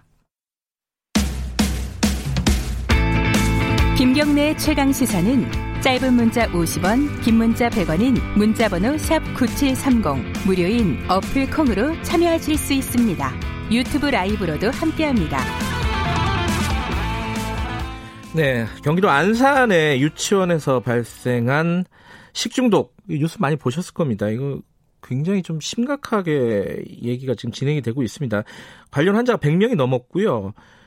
일부 어린이는 아시는 바대로 햄버거병이라고 불리는 용혈성 요독 증후군 이쪽으로 지금 증상이 나타나서 투석 치료를 받고 있습니다. 지금 이제 유치원 원장 같은 경우에는 수사를 받고는 있는데 뭔가 증거를 인멸했다 이런 의혹들도 좀 나오고 있고요. 먼저 학부모님 잠깐 연결하고요. 얼마나 걱정이 많으시겠습니까? 그리고 경기도 이재정 교육감님 그 이후에 잠깐 연결하겠습니다. 먼저 익명을 요구하신 해당 유치원 학부모님입니다. 나와 계시죠? 네. 어머님 자녀는 혹시 괜찮으신가요? 괜찮은가요? 네. 저희 아이는 이제 증상이 있다가 괜찮아졌고 음성 판정을 받았어요. 음성 판정이라 하면 그 용혈성 요독증후군에 대한 음성 판정 말씀하시는 거죠? 우선은 장출혈성 대장균이랑 병원성 대장균이 미검출된 상태예요. 그래요. 증상이 있었다는 건 그럼 배탈이나 이런 것들은 좀 있었다는 말이네요, 그죠? 네, 맞아요. 아니 그럼 이제 유치원 학부모님들은 대략 뭐 커뮤니티 같은 것도 있어서 정보들을 네. 교환을 하실 거 아니에요, 그죠? 네, 네. 피해 부모님들은 지금 어떠세요? 지금 굉장히 좀 투석까지 해야 되면은 문제가 네. 좀 심각한 상황인데 어떤 얘기들을 네. 좀 듣고 계세요? 지금 굉장하게 이제 뭐 심각해진 상태라 대책반을 꾸려진 상태고요. 예. 그래서 지금 들리는 걸로는 지금 피해 아동들 상태가 너무 심각해서 가만히 보고만 있을 수 없는 상태라 지금 대응하고 있어요. 그 치료는 빨리 받아야 되는 거지만은 이게 나중에 진짜 만약에 이 네. 햄버거병 이른바 이거라면은 평생 동안 후유증이 남을 수도 있다는 거 아니에요, 그죠? 네, 지금 그 신장 파괴 정도에 따라서 이제 나뉜다고 들었는데 지금 아이들 모두 다 이제 상태를 가늠할 수 없을 만큼 심하게 진행이 됐다고 들었어요. 이게 좀 빨리 치료나 이런 부분들 진단이나 이런 부분들이 이루어지는 게 좋겠다라는 생각은 드는데 이제 밖에서 보시는 분들 입장에서는 아니 도대체 이게 관리를 어떻게 했길래 이런 병이 걸리나의 원인의 문제인데 여기는 좀 나온 게 좀 있습니까? 지금 원인 같은 경우에는 음식이나 그 원 자체에서 검사한 거는 전부 다 음성이 떴다고 하더라고요. 예. 그래서 지금은 따로 뭐 검출될 게 없다고 엄마들은 생각하고 있더라고요. 그러면 이게 어디서 이 병이 발병을 했는지도 모르는 상황이네요, 그죠?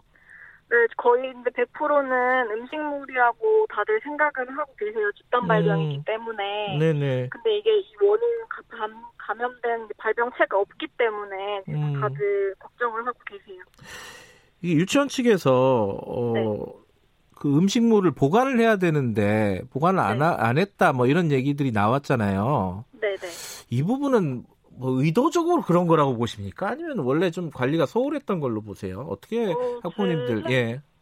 제 생각으로는 이게 자기의 그 부주의로 네. 보관을 못했다고 하는데 이건 말도 안 된다고 생각하고요. 네. 몇십 년 동안 원을 운영하고 네. 시나 지자체에서 분명히 이에 대한 감사가 나왔을 텐데 네네. 이게 몰랐다는 게 말이 안 돼서 고의성이라고 저희는 판단을 하고 있어요. 고의성이 있을 수도 있다라는 의혹을 갖고 계시고 부모님들은. 네. 다음 달 1일부터 등원해도 된다. 뭐 유치원 측에서 이렇게 학부모님들한테 얘기를 했다면서요. 네, 맞아요. 이제 긴급 보육을 시작하겠다고 문자를 발송하고 이제 엄마들이 난리가 나서 이제 그거는 취소됐고 이제 7월 8일로 이제 변경이 됐어요. 7월 8일까지는 임시 폐쇄 명령이 떨어져서 네네. 8일까지는 이제 긴급 보육이 부과예요. 그러면 지금 아이들을 어디 원래 이제 유치원 보내셨던 분들 지금 어머님도 마찬가지인데 그럼 애들은 어떻게 해요? 지금 집에서 그냥 돌보고 계신 거예요? 네.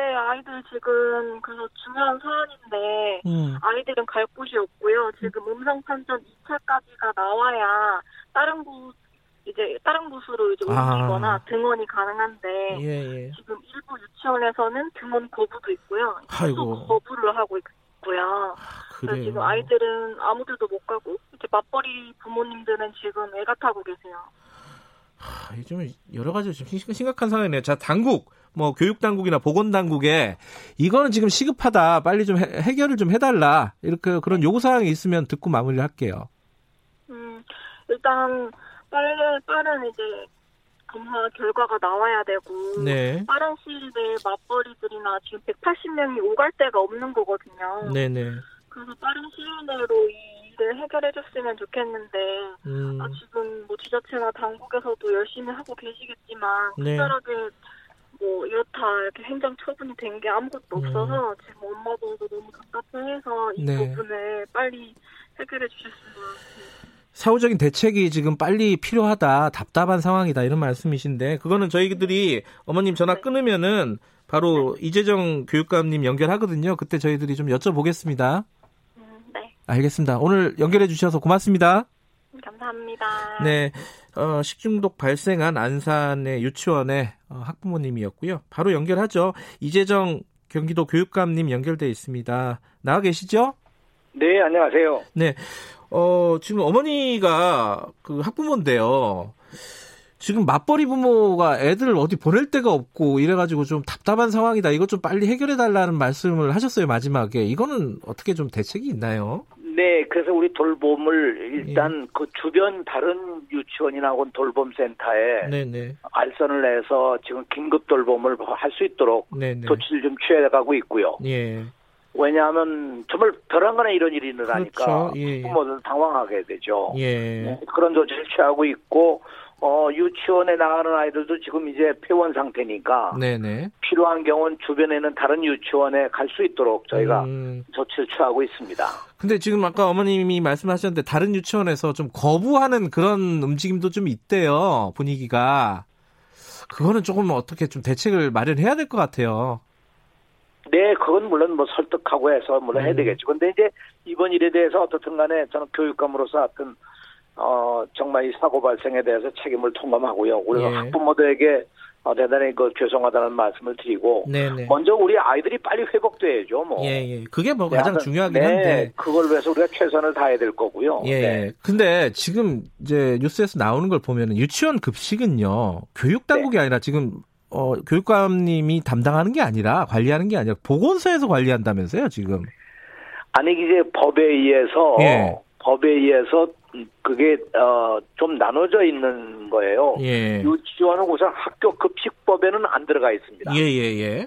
그러니까 학교 급식법에 들어가 있는 것이 아니고, 이것은 이 지역에 있는 시에 예. 시의 그 위생 담당 쪽에 들어가 있는 거죠. 그럼 관리가 좀 어렵다. 나눠져 있는 겁니다. 이렇게 볼 수도 있는 거예요?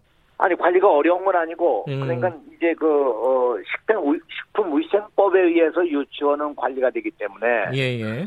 그 시의 위생 담당에서 1년에 한 번씩 점검을 하는데요. 예예.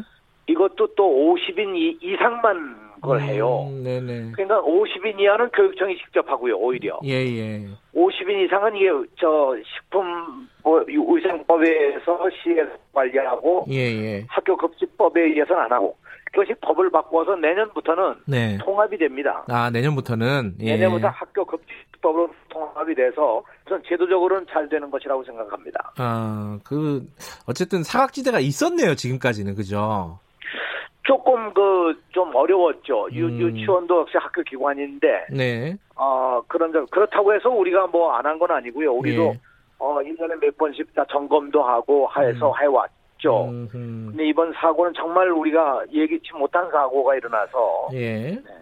학부모님 아까 연결해서 얘기를 들어보니까 가장 답답한 것 중에 하나가 지금 원인을 파악을 못 하고 있다. 왜냐하면은. 보존을 해야 되는 음식물들을 다 지금 없앤 상황이라서 이게 고의성이 있는 거 아니냐, 이런 얘기까지 지금 나온다는 거예요. 요건 어떻게 파악하고 계십니까? 아, 요건 이제 우리가 우선 사실이었던가를 좀 봐야 되는데 법에 의해서. 예. 가령 점심을 한다든가 하게 되면 보존식을 하도록 법이 되어 있고요. 보관을 하는 거죠. 나중에 이제 문제가 네네. 생길 경우에 파악을 네네. 하려고. 예. 이 보존은 배식하기 전에 예. 배식하기 전에 미리 떠놓습니다. 예. 그리고 법에 의해서 며칠간 보존하도록 되어 있고요. 예. 그런데 여기에 하나 사각지대가 있는 것이 간식입니다. 아하. 그 간식은 이것이 조리냐 아니냐 이런 이제 그런 것도 있고 법률에 의해 보면 분명하게 간식을 보존식을 해야 된다 이게 없는 거예요. 예. 그러니까 아마 관행적으로 이건 안 해온 것 같은데 예. 저는 뭐 여기에 고의가 있다 그러면 이건 정말 뭐 아주 대단히 중요한 문제고, 네. 그야말로 이것이 뭐 이렇게 이런 병원균이 있다고 해서 혹은 상한 음식이라고 해서 고의적으로 이걸 파괴했다는 문제가 있겠지만, 네. 간식의 경우는 법률적으로 그런 문제가 있어서 이걸 꼭 그렇게 고의적으로 보긴 좀 어려울 것 같습니다. 그런데 지금 간식이고 뭐 식사고 간에 다들 보관 안 했다는 거잖아요, 이 유치원은. 아니 그렇지 않습니다. 그래요? 다 보존을 했는데. 네네. 다만 정확하게 말씀드리면 11일 날 우엉채 조림 하나가 빠졌고. 아, 일부가 빠졌구나. 예. 예, 15일 날 아욱 된장국이 빠져서. 예. 요렇게 이제 요런 정도예요. 그래서 어떻게 그건 실수로 빠지지 않았냐. 저희는 이렇게 보는 거지. 그때 뭐 이게 어떤 병원군이 있어서 의도적으로 뺐다고 보기는 어려울 것 같습니다. 예. 방금 다 했으니까. 그러니까 학부모님들의 어떤 그 정서하고 조금 다른데 이 부분은 뭐 수사나 이런 걸 통해서 정확하게 밝혀질 것 같고요. 자, 그리고 또 하나가 이제 치료비 문제인데 이건 어떻게 되는 거예요? 혹시 뭐 교육 당국이나 이쪽에서 뭔가가 있나요? 도움을 줄 수 있는 게? 네, 저희는 벌써부터 이에 대한 대책을 세우고 있고. 예. 여보세요? 여보세요? 아시다시피 이 유치원은 우리 교육감님 제 말씀 들리시나요? 네, 우리 공제회 여보세요? 여보세요? 예, 지금 연결 상태가 좋지 않아서 잠시 끊겠습니다. 죄송합니다. 잠깐만 기다려주세요. 저희들이 다시 전화를 드리겠습니다. 청취자 여러분, 이게 전화 연결 상태가 갑자기 좋지 않아가지고 저희들이 다시 연결하겠습니다. 지금 그 고의성이 있느냐 부분은 교육당국의 생각하고 학부모님들의 어떤 정서랑 조금 다른 것 같아요. 그 부분은 좀 수사를 해보도록 하고요. 그리고 지금 여쭤본 부분들은 치료비 지원에 대한 부분인데 이 부분에 대해서 말씀을 하시다가 말았습니다. 자, 이재정 교육감님 다시 연결돼 있죠? 네네. 예. 지원은 지금 저희 교육청의 공제회에 가입돼 있어서. 예. 네, 공제에서 공식적으로 이런 재난에 대한 보존을 해드립니다. 그래서 뭐 이건 염려하실 게 아니고요. 그래요. 네, 제가 최선을 다해서 치료비라든가 이런 지원을 하도록 하겠습니다. 근데 이게 그 용혈성 요독 증후군, 뭐 이른바 햄버거병이라면요. 네네. 이게 후유증이 심각해서 꽤 장기간 이 치료비라든가 이런 것들이 필요할 수가 있거든요. 근데 이 부분도 해결이 되는 건가요, 공제회에서? 이런 케이스는 제가 처음이기 때문에. 네.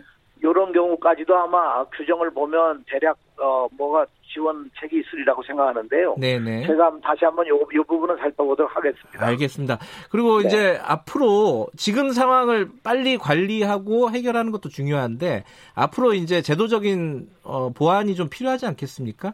뭐 간식 같은 것들이 아까 보존이 안 된다고 하셨는데, 이 부분도 그럼 제도적으로 좀 바꿀 수 있는 여지가 있나요?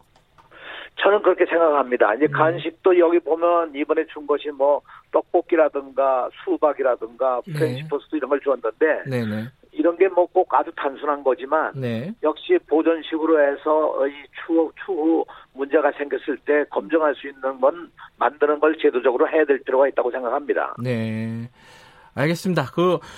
해당 유치원에 대한 조사나 이런 부분들은 어떻게 진행이 되나요?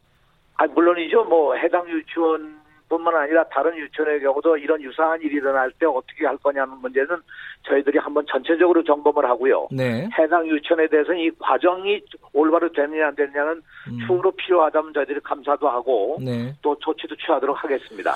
알겠습니다. 지금 아까 학부모님들 얘기 들어보니까 가장 필요한 게 맞벌이들 그리고 집에서 지금 오갈 데 없는 아이들을 어떻게 돌볼 것인가, 이건 좀 구체적으로 좀 마련을 해주시는 게 시급한 것 같습니다. 네, 그건 우리가 후속 조치를 철저히 하도록 하겠습니다. 알겠습니다. 네. 오늘 여기까지 듣도록 하겠습니다. 고맙습니다. 네, 안녕히 계십시오. 네, 이재정 경기도 교육감이었습니다. 이게 좀 상황이 100명이 관련 환자가 넘어가는 걸 보면은 이게 좀 시급한 어떤 조치가 필요한 것 같습니다. 나중에 상황 봐서 다시 한번 이 문제는 다루도록 하죠. 자, 김경래 최강시사 6월 29일 월요일 오늘 여기까지고요. 오늘 퀴즈 정답은 1번 뉴스타파였습니다. 자, 모르시는 분들도 있더라고요. 자, 커피 쿠폰 당첨자 목록은 홈페이지를 통해서 확인하실 수 있습니다. 내일 아침 7시 20분에 다시 돌아오겠습니다. 고맙습니다.